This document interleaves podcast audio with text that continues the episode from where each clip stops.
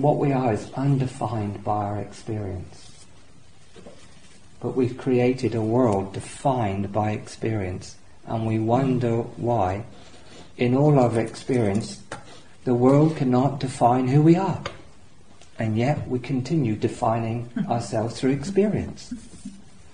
That's what's happening.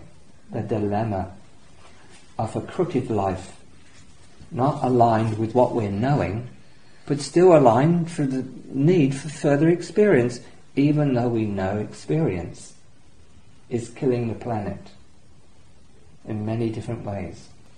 Killing the truth, although it can't be killed or touched. So then, can experience define what love or truth is?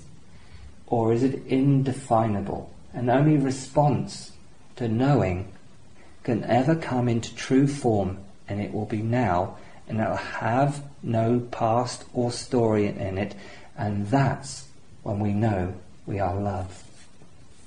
When we're undefined from our storied past. And when we clearly don't know each other through experience, but through being to being.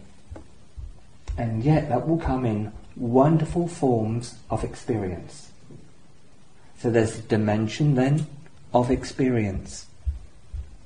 And there is even higher dimensions of no experience, greater reality, still moving as undefined light. And each and every one of us here right now, as we share, knows we belong to that and even beyond. Question then is, can I, which is the only I in the universe, move without the need of experience telling me which way to go? Will I respond to knowing without the need of the safety of having a positive negative experience?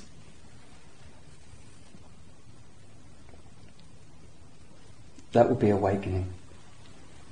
Awakening is when, for no reason whatsoever, not formed through experience, I awaken to a deeper, higher dimensionality that does not move by experience, but moves by response to being. Somehow I know I already exist on that greater reality. In fact, I'm the source of all realities. Somehow I know this. I know this because that is what I am, this I that's listening.